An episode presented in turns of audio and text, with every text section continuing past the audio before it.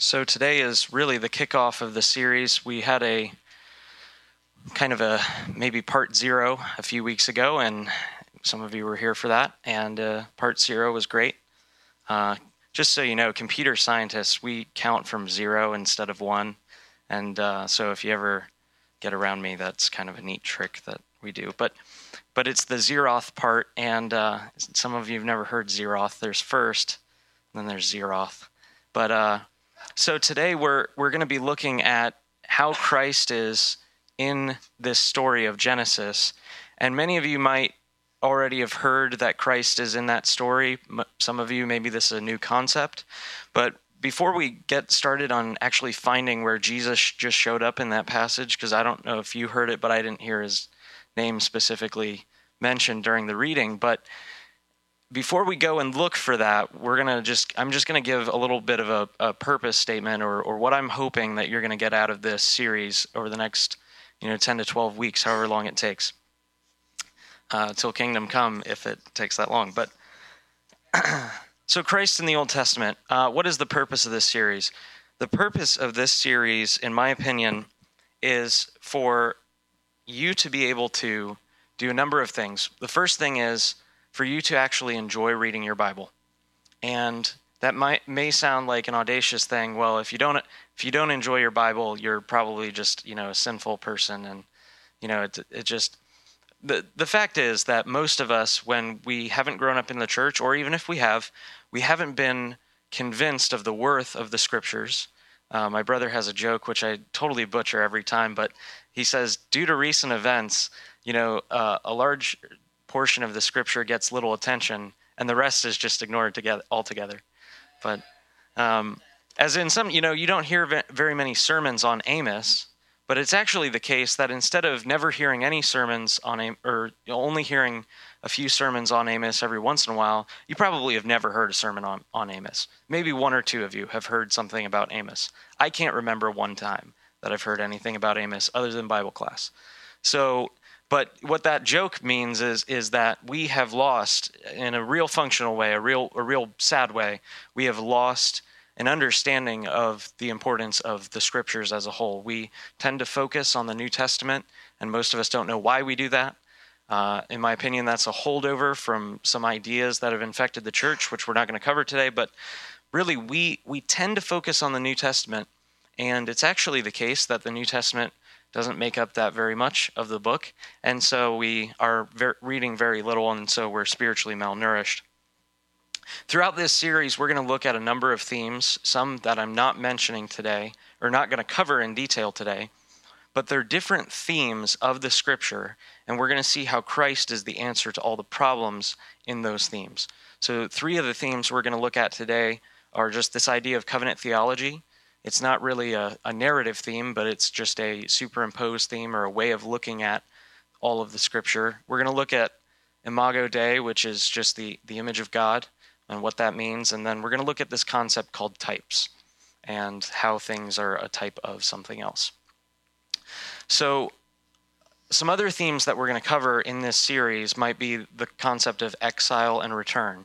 The Israelites are cast out and then they come back or or other themes might be you know blessing and cursing or uh, this idea of going down into Egypt and coming back out and all of these things. The the way that God protects his people the way that he takes them through cycles of judgment and all of these themes that go throughout the Old Testament they present in each theme there's a problem and there's and through the through the story the scripture says even this person wasn't able to fix this issue. You know, when we get to David, we might see how David wasn't able to be a righteous king, and even though he was more righteous than all the other kings, he still was sinful. And so, what's the you know we need a we need a righteous king, and we're gonna we're gonna look at how if you don't have Christ in the Old Testament, if he never shows up, then there's no resolution to all the problems. And so, um, really, the purpose of this series is to prove John five thirty nine. Jesus, talking to the Pharisees, he says, You search the scriptures because you think that in them you have eternal life. It is these that testify about me. Now, just for you know to help us out, we you know we think that's in Matthew, and yes, that's in Matthew. Uh, sorry, that's in John, but it, you know it's in the New Testament. But when he, when Jesus said that, none of the New Testament had been written. So it's not that he's primarily referring to the Old Testament scriptures. He's only referring to the Old Testament scriptures. And so the Old Testament, he said Jesus claims in this verse that all of these testify about me. So uh, it's my it's my conviction that if you don't see Christ every time you read your Bible, you've totally missed the point. And that might sound kind of audacious to you, but I would stand by that claim. And uh, you know, obviously you can't just read one verse and then say, "Well, didn't see Jesus in that verse." So, John must be wrong. The the main idea here is that if you sit there and you read long enough with the aid of the Holy Spirit and with the right set of training, you will find Jesus in all the scriptures and you will find the source of the scriptures being opened up to you and you'll find adoration takes place when you read your Bible and you'll find that you've got joy and power. It's my opinion that if you can't see Christ in the Old Testament, then you will read the scriptures less. You'll have less joy because you'll have less victory over sin, because we have victory over sin by remembering the promises and warnings that God provides, and those are primarily found in the Old Testament. And so, if you don't find Christ in the Old Testament, you also won't be able to understand the New, because the New isn't that new, it's just explaining the Old. And um, so, those kind of things we're going to see throughout this series. We're going to start seeing them today, but um, just keep those in mind. So, this idea, let's start with covenant theology. God interacts with man through covenant, and he only interacts with man through covenant. God is not just up in the clouds in heaven deciding what to do on the fly. He's not um, shooting from the hip, as it were.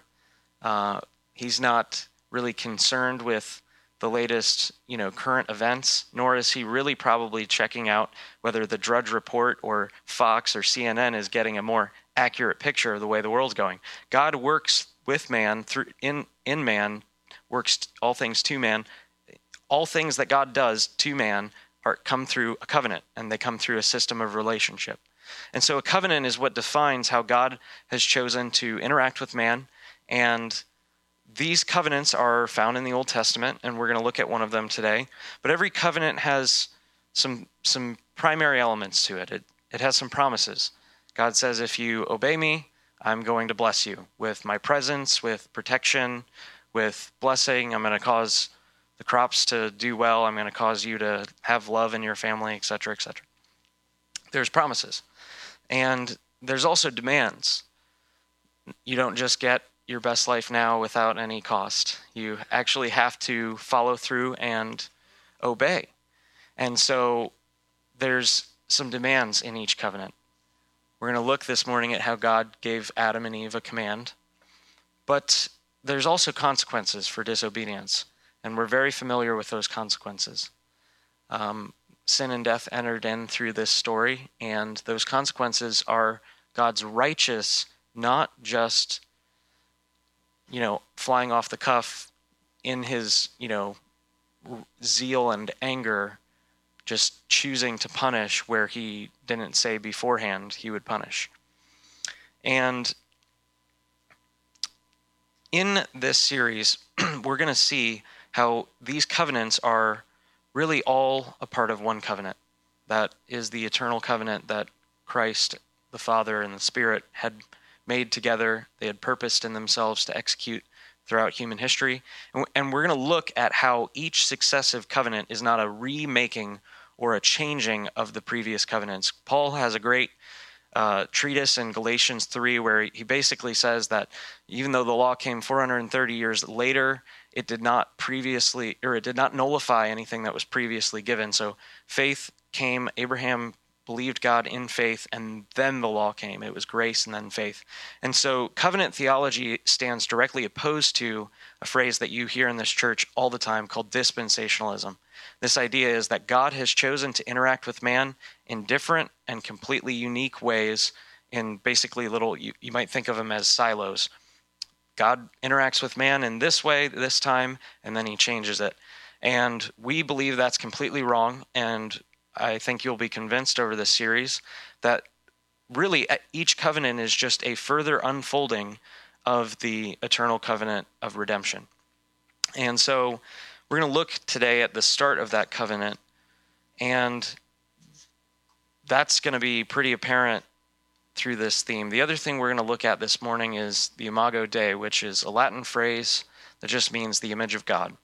We as Christians, it's part of a Christian worldview that we believe that man is all men are created in the image of God and in his likeness, and therefore, because of that, they have inherent value. Uh, there's a movement to save the you know whales, and yet we have people all over the earth living in famine and in sickness and in death. and so it's it's a Christian worldview that we should steward the environment, but we're going to go after humans first because God has put His image and likeness into that human, and that human's present condition of fallenness, whether it's sickness or death or you know any sort of thing, that that human deserves that human deserves to have the gospel uh, said to them, not because of just anything that they've done, they've actually fallen, but God's in the business of redemption.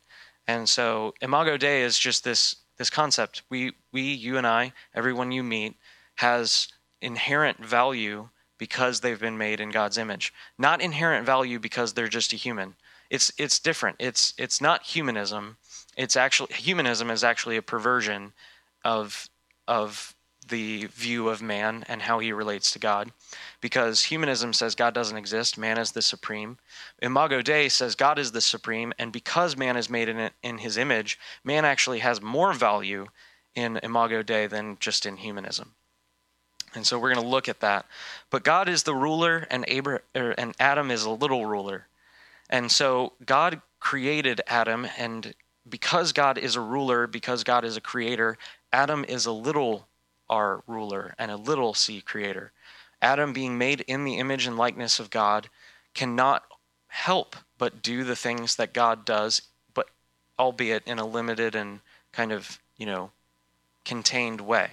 You know, Adam is not creating out of nothing. God created out of nothing, and Adam is taking taking things and using resources and creating something else.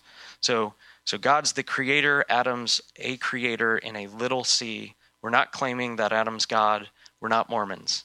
Just to that's what the Mormons actually believe. The, the Mormons actually believe that Adam's God, or that he became God. It's very odd. Anyway, so to get into today, those are two themes we're going to see covenant theology, Imago Dei. Today, we're going to look at the first and the last Adam, and we're going to look at four elements Really, you could break it up a number of different ways. We're going to look at four elements of the first Adam and four elements of the last Adam. The first element is the temptation. The second is the fall and death. Third is the judgment. And finally, fourth is the promise. And we're going to see how poetically the Bible equates Adam, and not only poetically, explicitly, but poetically equates the first Adam and the last Adam. And so, the, if you were watching a movie, you would see a number of different frames, and each frame would have a certain amount of color and shape. And when you watch these frames together, there would be motion. And so the language or the or the communication economy of the way that a movie works is that it uses sound and motion, suspense, um, bright flashes for explosions, and passionate, misty, romantic scenes the economy of movies is visual, but we're not reading a movie, we're reading the Bible. And so the economy of the Bible is literary device.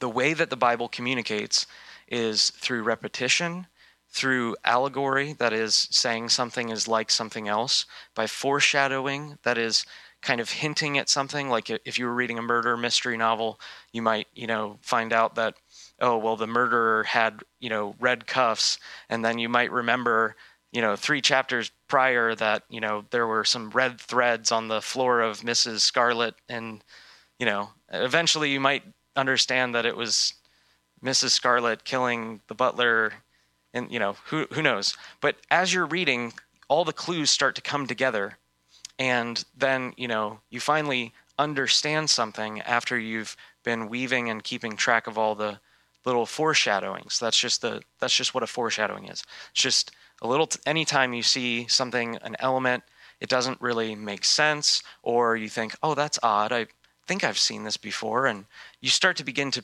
piece together the the literary function or, or the way that the Bible actually lays these things out. And so the Bible really only has, because it's text and there's no motion, it can't use things like, you know, explosions or or big giant, giant sounds or rumbling bass. It has to use things like poetry and line and repeating words in the Hebrew and and poet and, and imagery that is, you know, in the Psalms, David says, you know, my soul pants and thirsts for you like a deer.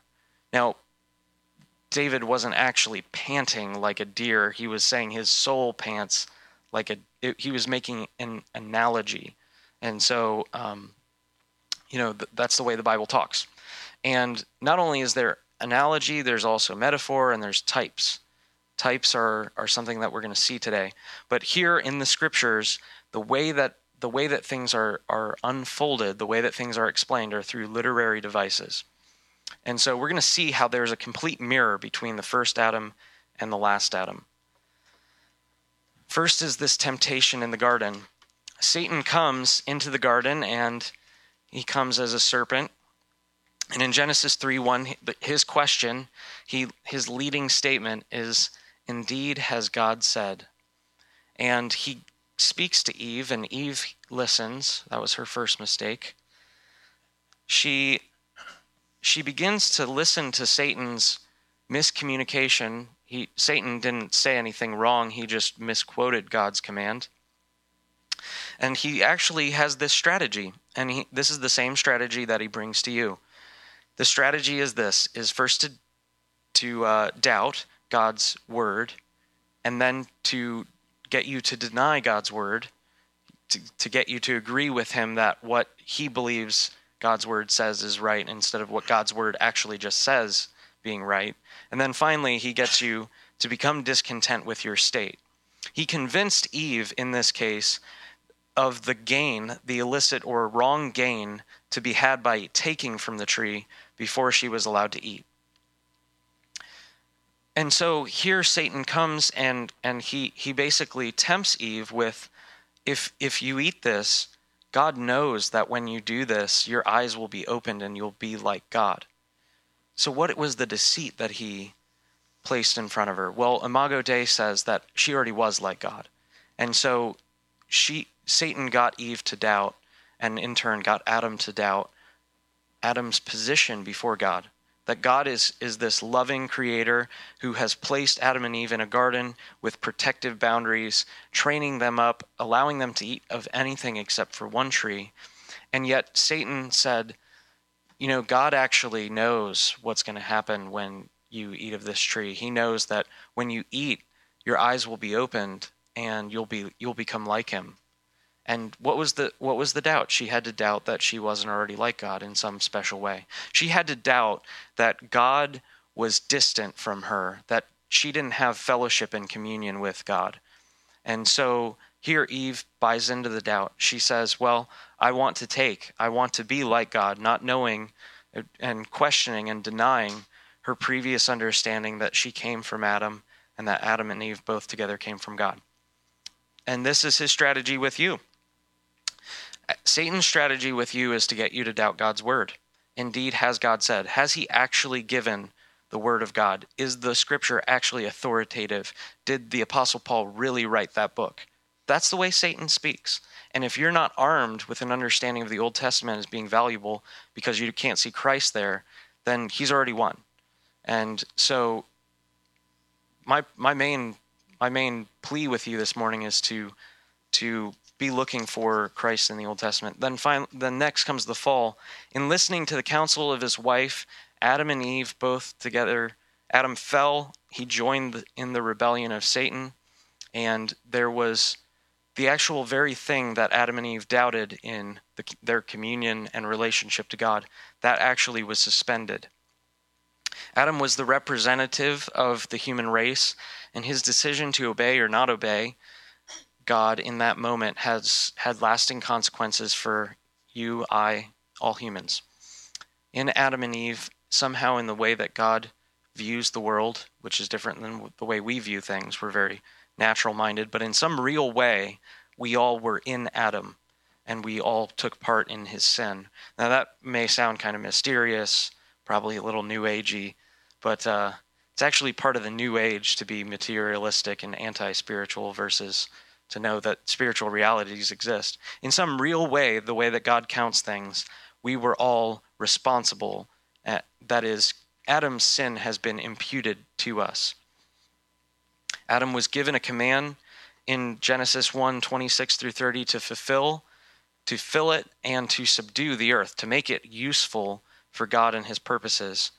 Their eyes were opened when they ate, and shame and accusation came in. And because he disobeyed God, the effects of that transgression have passed to every single person. Adam had fallen, and we had fallen with him. And Adam's sin is said to be imputed to us. That's a very important thing for you to understand. Imputed. It just means that somehow God counts it on, on us as well. So death has entered in through, through Adam. God comes and he makes a judgment.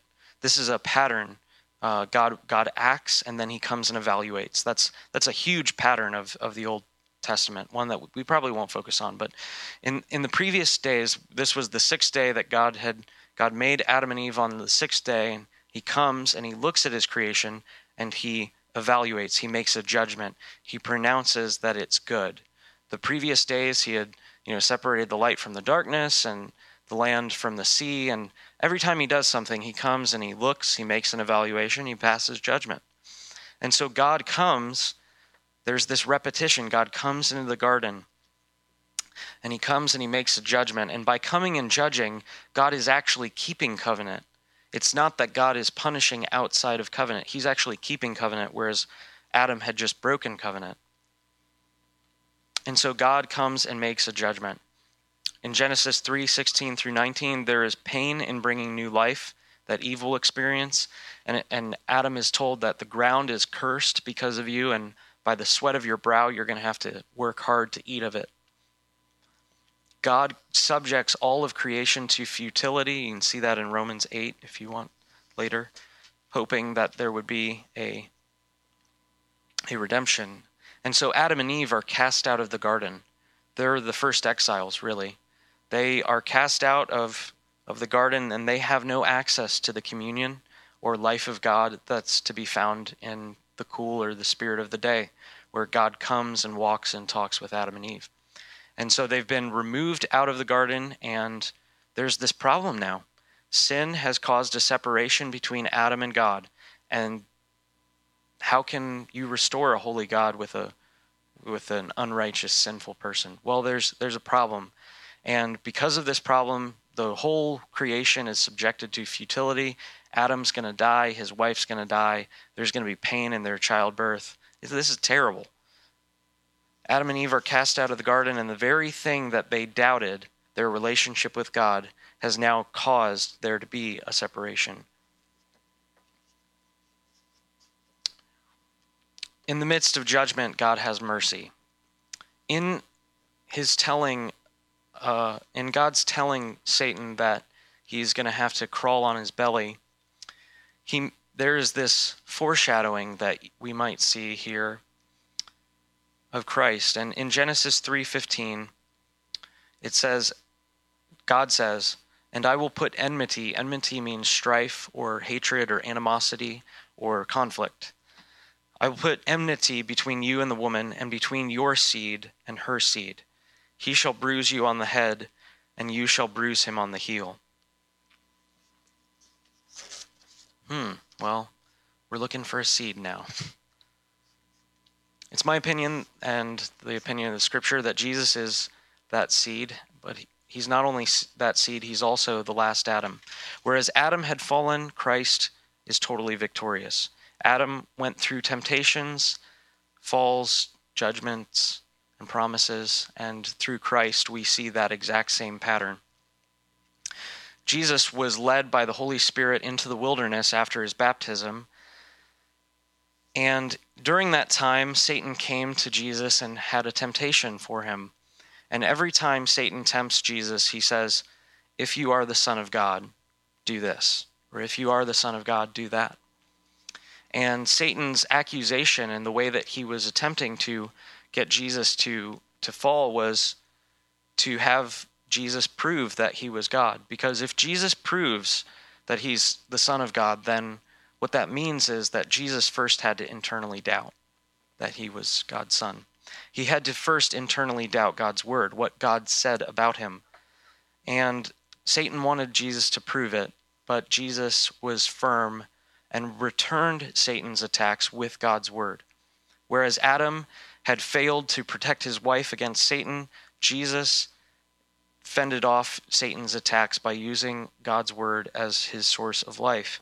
He tried to show Jesus the advantage of not going through the cross by allowing him to say, you know, if you worship me, I will give you the kingdoms of the earth. Jesus knew that he was coming to take the kingdoms of the earth, and Satan provided that illicit gain.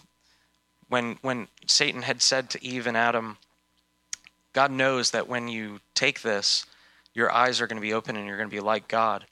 And his temptation mirrored that when he came to Jesus and said, If you bow down and worship me, then you'll gain the kingdoms of the earth without having to go through the cross.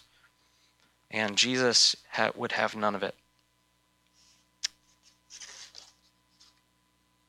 But not only is there a temptation, there also is a fall, but it's not the same type of fall. The fall is different. This time it's it's a death. Romans 5, 6 through 8. For while we were still helpless, at the right time Christ died for the ungodly. For one will hardly die for a righteous man, though perhaps for the good man someone would dare even die. But God demonstrates his own love toward us in that while we were sinners, Christ died for us. Not only is there a death, but there's also a judgment. But in this case, instead of God pronouncing a judgment against Christ, the last Adam, he makes a judgment for those who would come after the last Adam, those who would be a part of the last Adam's uh, line. Romans 5 1 through 2. Therefore, having been justified by faith, we have peace with God through our Lord Jesus Christ, through whom also we have obtained our introduction by faith into this grace in which we stand, and we exalt in hope of the glory of God. So, so in verse 1 it says, Therefore, having been justified by faith, God made a judgment that those who in faith responded to the message of the gospel, they're counted as just. A holy God takes sinners and puts them up in, in his courtroom, and by the work of Christ, they responding in faith to that work are counted as justified. They are counted as righteous. And that righteous is an alien righteousness. It comes from Christ. Our sins are transferred to him, and there's this great exchange that's made. And so there is a judgment, but it's a different type of judgment. And then finally, there's a promise Romans 5 9 through 11. Much more then, having been now justified by his blood, we shall be saved from the wrath of God through him. For if while we were enemies we were reconciled to God through the death of his Son, much more then, having been reconciled, we shall be saved by his life. And not only this, we also exalt in God through our Lord Jesus Christ, through whom we have now received the reconciliation. The message of the promise of the new covenant that the last Adam establishes is that not only are we saved by faith, but we're also going to be saved not only now, but in the future. We're going to be raised from the dead and, and, and live in newness of life through him. So the first and the last Adam. In, in the old Adam, we all die, and in the last Adam, we have eternal life, so that we will never die. The apostle Paul brings out this contrast vividly when he wrote in 1 Corinthians 15:20, "For as in Adam all die, so also in all, in Christ all will be made alive." Whereas Adam spurned the love of God, remember we, we saw how Adam doubted his relationship with God. Christ standed firm on his relationship. The first Adam brought about death, but the last Adam brought about eternal life. And the first Adam brought condemnation, but the second Adam, the, the last Adam, he brought resurrection and justification. Adam's disobedience and its consequences were passed on to all who would come after him. Yet by those who respond in faith and repent, Christ's righteousness is applied to all of those who come after him. Adam stood for many and brought death upon all, and Jesus Christ stood for many and brings eternal life to all who place their trust in him. And so I want to prove to you that doing something like that, creating an allegory or a parallelism, is not my invention. Um, it's just Paul's comments in Romans 5. We've read a little bit of the chapter. We're going to finish it.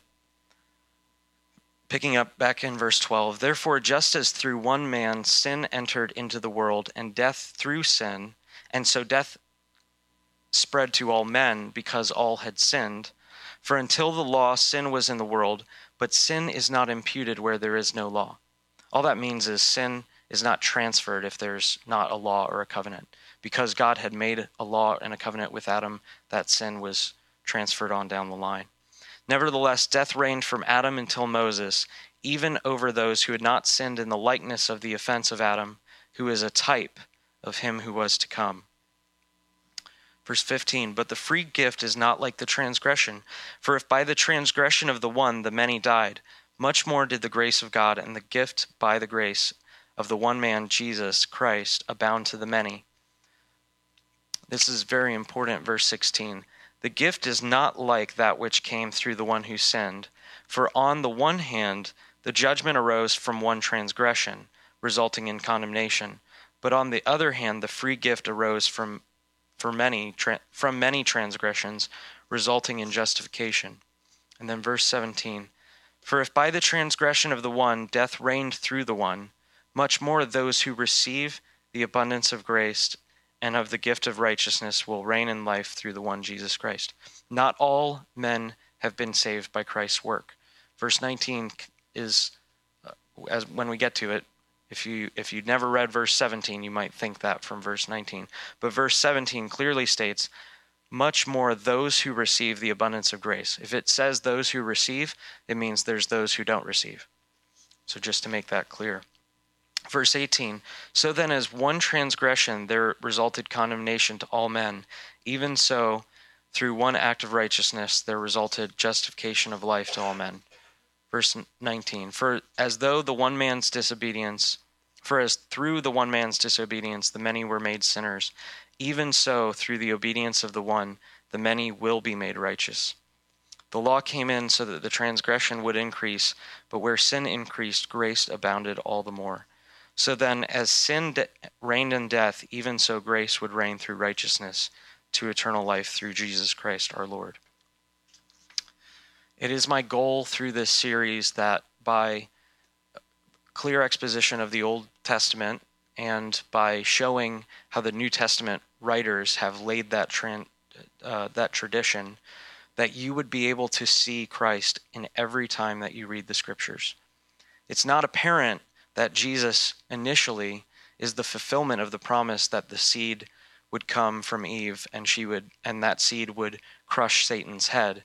But that is what Christ has done on the cross for both you and I, where we were trapped under the law and we were trapped in sin.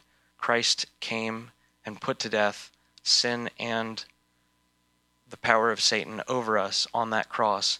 And in so doing, he has become our new head. Whereas Adam was our father and our the the head of our line, now those who in faith repent and turn to Christ become they come underneath Christ as as Christ becomes their new head. So you are no longer if you're in Christ, you are no longer trapped under the law in sin and in death. You actually have tra- been transferred into the line of Christ. And so there are those two competing lines. And Adam, where he died, and though he lived a long time afterwards, he, he died and was subjected to futility all of his life. Christ has come and redeemed us from being trapped in Adam's sin. And so, with that, let's close in prayer. Father, we thank you for the message of your word. We ask you that over these next 10 to 12 weeks, we ask you that you would open our eyes to see and adore Christ in the Old Testament, that every time he's mentioned or pointed to, that we would see the, the necessity of his showing up on the scene, that we would see him coming and the promise of his future coming as something that we look back to, whereas the Hebrews had, were looking forward. And we ask God that you would help us see and savor Christ in the Old Testament scriptures. Jesus' name, amen.